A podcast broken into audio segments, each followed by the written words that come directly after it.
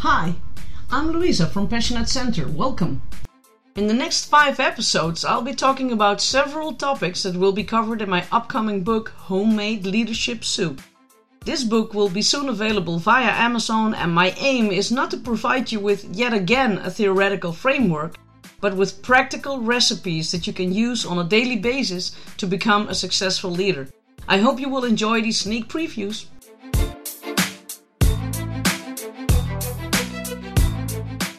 Today I will be giving you a sneak preview on servant leadership, one of the chapters in my upcoming book.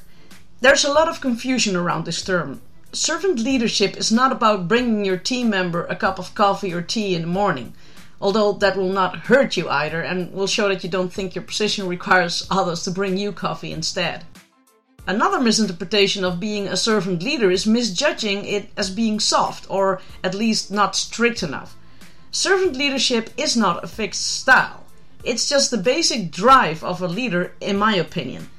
It comes into expression during the use of many other leadership methods, theories, styles, and models, whatever you want to call them. I call them tools. You can use a hammer to nail something down. The reason behind it, the motivation, and the drive behind it, that's where you find the servant leadership traits. You can't build a house using only a hammer. You can't do it on your own either. The same simple analogy applies to leading one or multiple teams. One of the questions I often receive is whether or not a servant leader can be autocratic.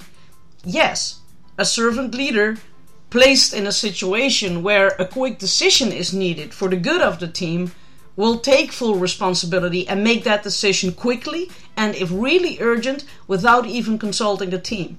Autocratic leadership is nothing more than a tool you need to use where and when appropriate. Another question I received is Is a servant leader democratic?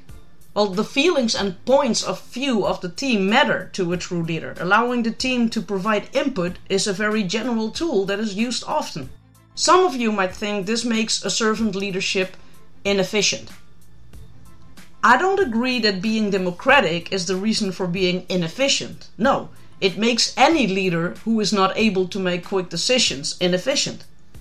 A good leader will have systems, processes, and skills in place to not overly discuss a subject and prioritize correctly. A servant leader serves the cause and the team in the best possible way. Discussing a subject with your team for two hours while discussing it in one hour and making the decision is the best possible way makes you a very democratic leader. You might also be a servant leader in your heart, but you're not an effective one. This is not because you uh, are a servant leader, this is because you might lack skills in quick decision making. So your skills need fixing, not your leadership style.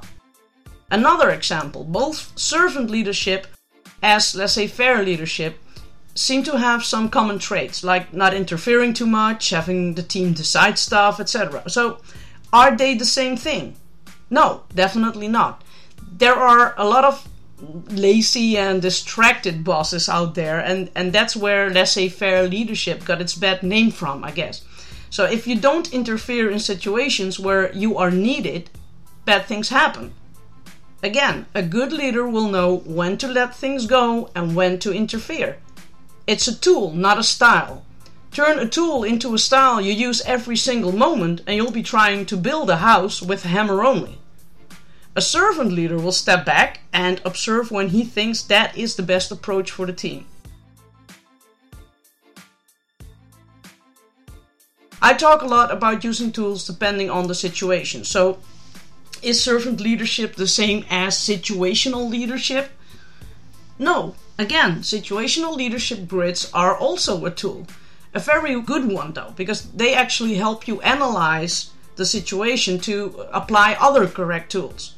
So if you believe that you need to adapt your tools according to situation, and you do it for the greater good of the team and not for your own personal gain, you are a servant leader who applies situational leadership tools. Simple, right? A lot of organizations are led by leaders who apply the transactional leadership style. If you are a leader who feels he is a servant leader and you are working in such an organization, driven by let's let's call it punish and reward systems and culture, you will find some useful recipes in my book on how to deal with your daily challenges. I'll, I'll give you a heads up for the solution. It's the system we need to work with, but we can use it to our advantage. More on that in my book. Servant leadership traits do sound very similar to transformational leadership.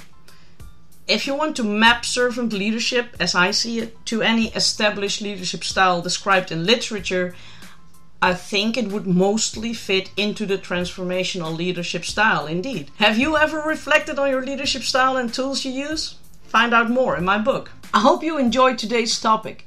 If you like my homemade leadership soup, stay tuned for the upcoming sneak previews by subscribing to my podcast channel. You will soon be able to get the book on Amazon if you want more homemade leadership recipes.